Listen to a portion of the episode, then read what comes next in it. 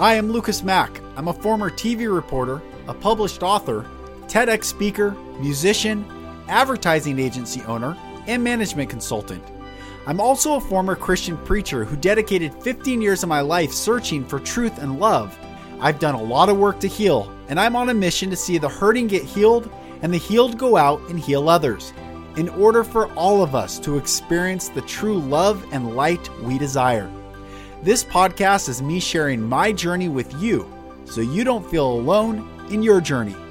Welcome to the Golden Rule Revolution.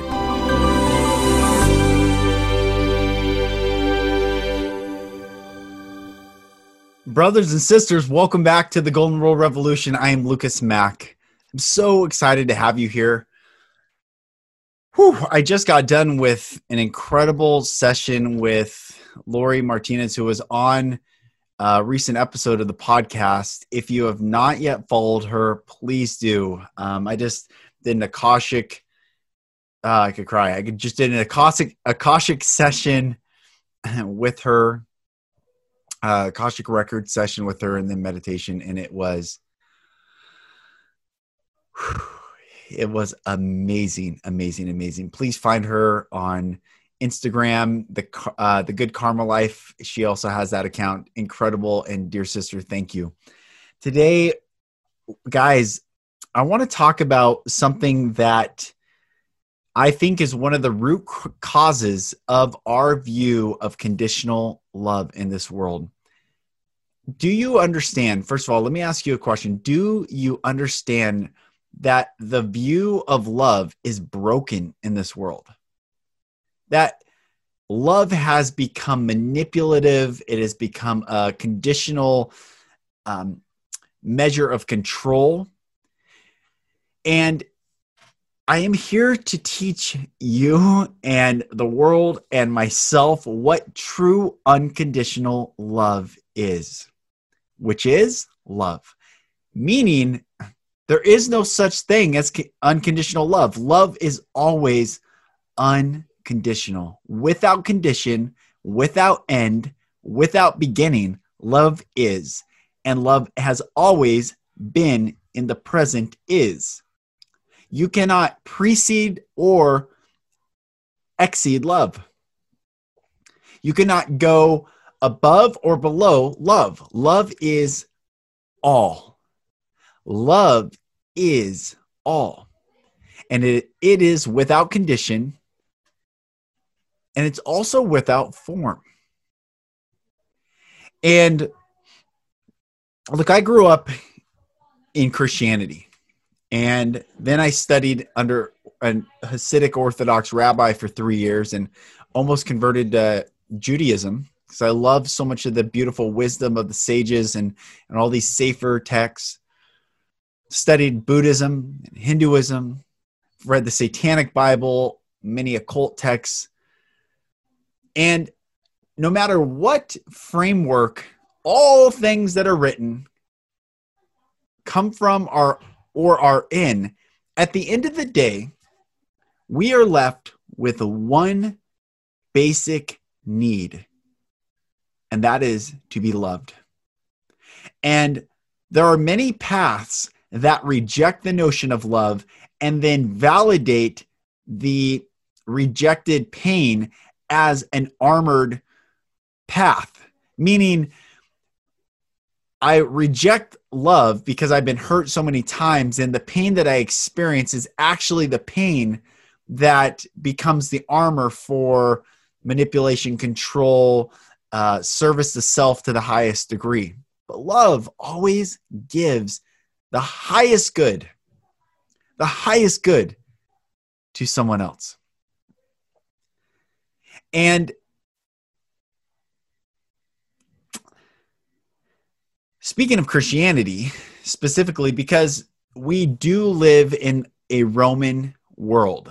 The Roman, the Vatican system, Roman world is the power structure that is falling right now. It is being taken out right now. And every denomination, even my dear Anabaptist friends, and I don't know if any Anabaptists are listening, but Anabaptists claim to never be part of the Reformation. They always claim to be uh, a sect that were persecuted out of Antioch in Syria when the first Christians were named, and Rome had always chased them out. But even Anabaptists, the Baptist denominations, and all the various forms of them all have the same exact structure. There is a pontificator and there is a pulpit. I mean, there are pews. There's a there's a, pontif- a pontificator from a pulpit, and there are pews. And it doesn't matter what denomination, what sect you could go into Mormonism, you could go into uh, Jehovah's Witness, you can go into every Protestant, evangelical, Orthodox, Roman Catholic system all around the world. Under the Roman system, that is the order. That's what it looks like. And in that system, what the premise of that system is, is that man is inherently evil. Man cannot right any wrong that man has done apart from submitting to this narrative and accepting the atonement of Jesus as the fulfillment of our inherent evil so that we can get to heaven, get back to God the Father and or some people see like what they can get in heaven, mansions and whatever. But there is not one verse, not one literal verse in the entire Bible from Genesis 1 to Revelation chapter 22 that talks about original sin. And if you're not religious, I just want you to stay with me on this episode. If you don't even have any context of this, stay with me because it affects our view of love. This is the whole point of why I'm bringing this up. It affects actually the globe, the globe's view of love. So Rome teaches that man is inherently evil, that we're born sinners because of Adam's transgression, sin has passed to all mankind. And that you are born sinful. And where they get the loose validation from scripture to back up that doctrine is the verse when David says in Psalms, In iniquity did my mother conceive me. However, his mother's never mentioned in the Bible one time. And I believe the reason he wasn't counted among his brothers when they were um, fighting uh, the Philistines and Goliath is out there and, and he was a little shepherd boy. And also, when Samuel came to anoint the king, why he wasn't one of the sons counted is because I don't believe that his mother, David's mother, was the mother of the other sons of Jesse, which was David's father. So perhaps David's father had an affair with another woman. Interestingly enough, so did David. The generational sin, missing the mark, the generational patterns passed on from father to son, father to son. So that's where, just one verse, in iniquity did my mother conceive me. Jesse's never mentioned anymore in the Bible after that. His mother's never mentioned one time in the Bible. So they took this loose verse, not understanding the context of what was actually happening at the time, but took this loose verse and said, Man has original sin, and there is nothing man can do to right the wrong. He is born a sinner, and unless he takes the solution that Rome offers, you are going to go to hell. They give all this conditional love. God loves you, but He's going to send you to hell if you don't receive uh, our message of this path. Now, this is the most devastating narrative that has ever entered the planet. When mankind starts to listen long enough to narrative, and this is why it's so important to protect what you listen to and protect what you watch, because your eyes and your ears are the floodgates to the heart, and out of the abundance of your heart, your mouth will speak. That means that what is within will come without, will come out. So if you listen to this narrative over and over and over and over again that man's just a sinner, man's just a worm, man's just a, a dirty dog. There's nothing you can do. You're born a sinner. And it's only by this one solution that we happen to offer the world can you get to heaven? Can you finally have love and peace and joy and come join our family? And if you don't join our family, we shun you. You're a heretic. We'll burn you at the stake. We'll chase you down. We'll infiltrate your club. We'll discredit you. We'll destroy you. We'll defame you. Rome is a nasty, nasty mm, uh, machine and I've talked about this before um, when I did the episode "Why I Left Christianity to Find the Love of God." Rome, when it, it used to, in its military might, when it at the height of its military power, would send emissaries to a new land they were about to enter to conquer, and the emissaries would say, "Submit or die." Now, when Rome's political power fell and they turned it into a religious power, which knew no borders and didn't have to uh, march with troops, they still sent emissaries out two by two. But instead of calling them emissaries, they called them missionaries. And they still went to new lands. And they said, We're coming, submit or die. And this changed the entire trajectory. I mean, think for millennium, human beings have lived on this planet in solidarity with the earth, with solidarity the solidarity with one another with their own spiritual understandings and downloads and systems and have done just fine. But when rome comes they subjugate that narrative. First of all they wipe out all the powerful uh, people that uphold that narrative and then they come to those that are based in fear because they don't want to die and they say submit or die. Look at the consequence submit or die. So there is no such thing as original sin there is no such thing as original sin.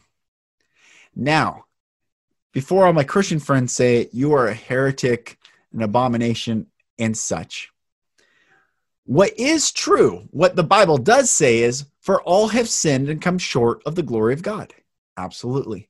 There is not one who is perfect in its in our entirety, although I would say our journey is perfect in it in and of itself, but in the definition of never doing wrong, not one human being can ever say that. However, those who claim that they're so the word sin means to miss the mark. Let's just be very clear. When you're a sinner, you're a mark misser. Well, what's the mark? To love God and to love man. That is the mark. To love God, to love man, to receive the love of God, and out of the abundance of the heart, the mouth speaks, to utter the love of God to others and the love of God has no condition. So the mark is to walk in the love of God, your creator. Divine universal love, whatever origin that you want to come at, that is, ooh, got a little blurry. That is um, why we're here. So, yes, all have sinned and come short of the glory of God. However, that is a choice that we chose to do. And I'm going to, I don't know why this has gone blurry all of a sudden. There we go. Um, so when when we're told we're born sinners, that abdicates our own responsibility of when we first knew right and when we first knew wrong. See, it makes us all victims. We we were not responsible for anything. It happened to us. Instead of standing in our own authority, our own power, our own, our own sovereignty, our own divinity, and saying life happens for us. And when I first knew right and I chose wrong, I can experience the consequence of choosing wrong so that I know to choose right next time. That's why every child, every every child. I mean, think of this.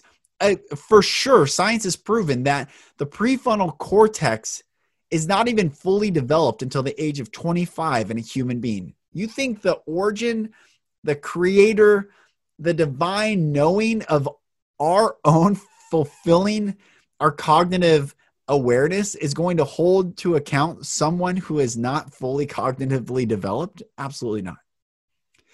But Rome, who who has built this global system of subjugating human sovereignty, subjugating human divinity, attacking the unconditional love narrative. I mean, I don't have to join your system. God still loves me 100% and doesn't matter where he sends me after I die because I love him and I'll do whatever he wants because he's God and I'm not. That narrative doesn't fly under the system of surrendering to this narrative of control and conditional love.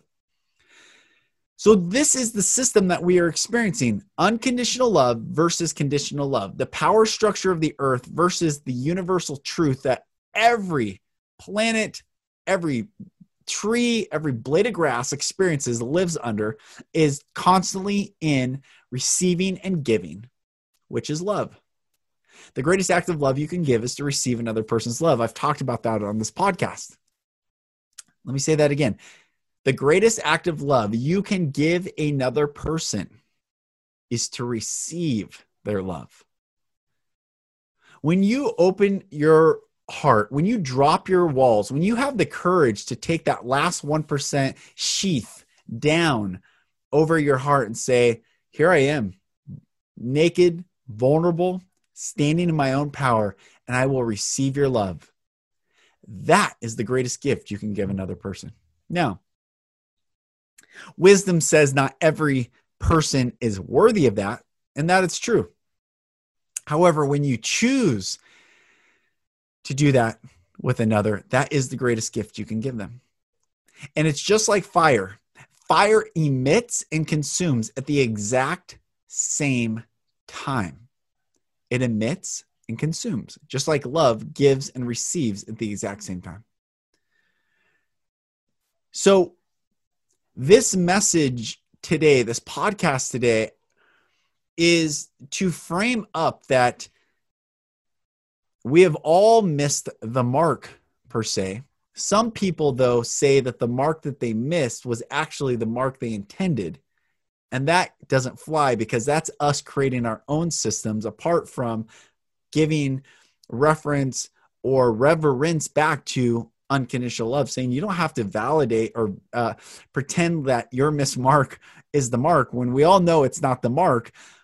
Understand it wasn't the mark and come back to love, come back into flow, come back into alignment, come back into your purpose. So, love is always unconditional. There is no such thing as conditional love. And when humans who have been perpetuating this narrative, knowingly or unknowingly, tell you that they love you, but base it on conditions, you can know that's not love. But you also then can know if that's not love, there is love. Where do I find love? And we find love when we go. That's why meditation is so powerful. That's why praying is so powerful. That's why being in stillness is so powerful because when there is no judgment, no condition, no confinement, no containment, you finally realize, wow, oh, love is, like I said at the beginning of this podcast, love is. And I receive that love. I receive that love. And when you understand that God is love, that's what the Bible says. God is love. He also it also says God is light and in him there is no darkness at all. And it also says our God is a consuming fire. So remember, light at the time that that was written was only fire. They didn't know electricity, they didn't know light switches, they didn't know lumens, they only knew fire. So God is a consuming fire, he is light.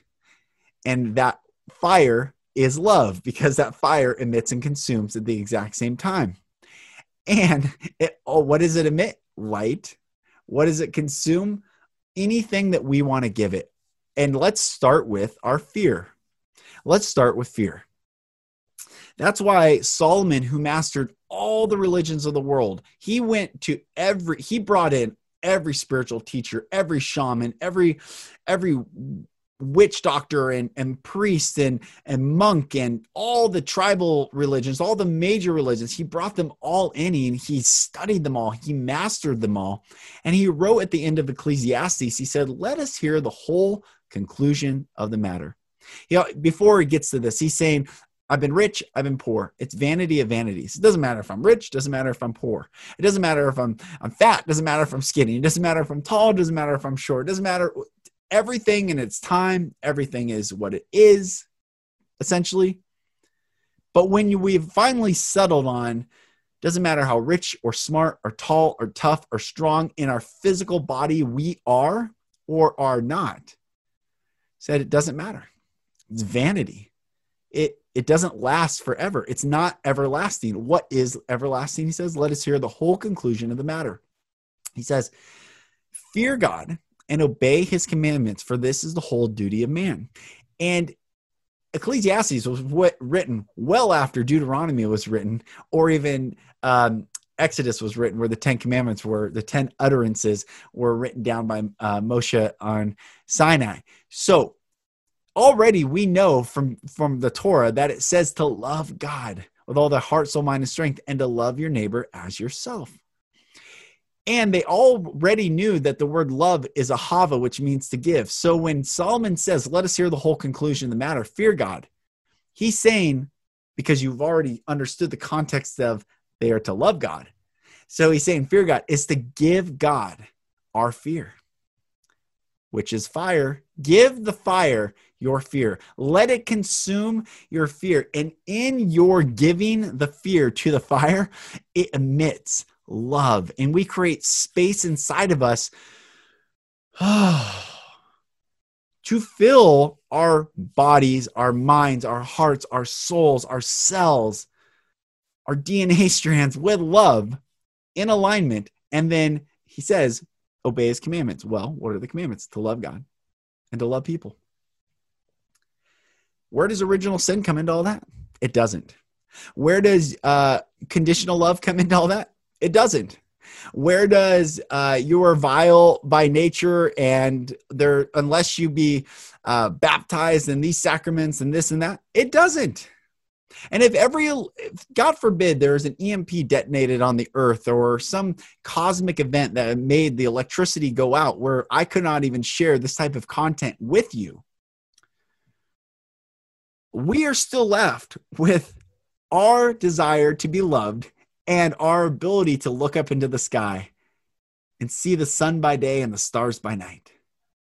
And to understand, wow, we are part of this cosmic fabric. We are here on this earth with the dirt, with the grass, with the leaves blowing, with the wind, with the bark, with the water, all that is. We are just part of this system.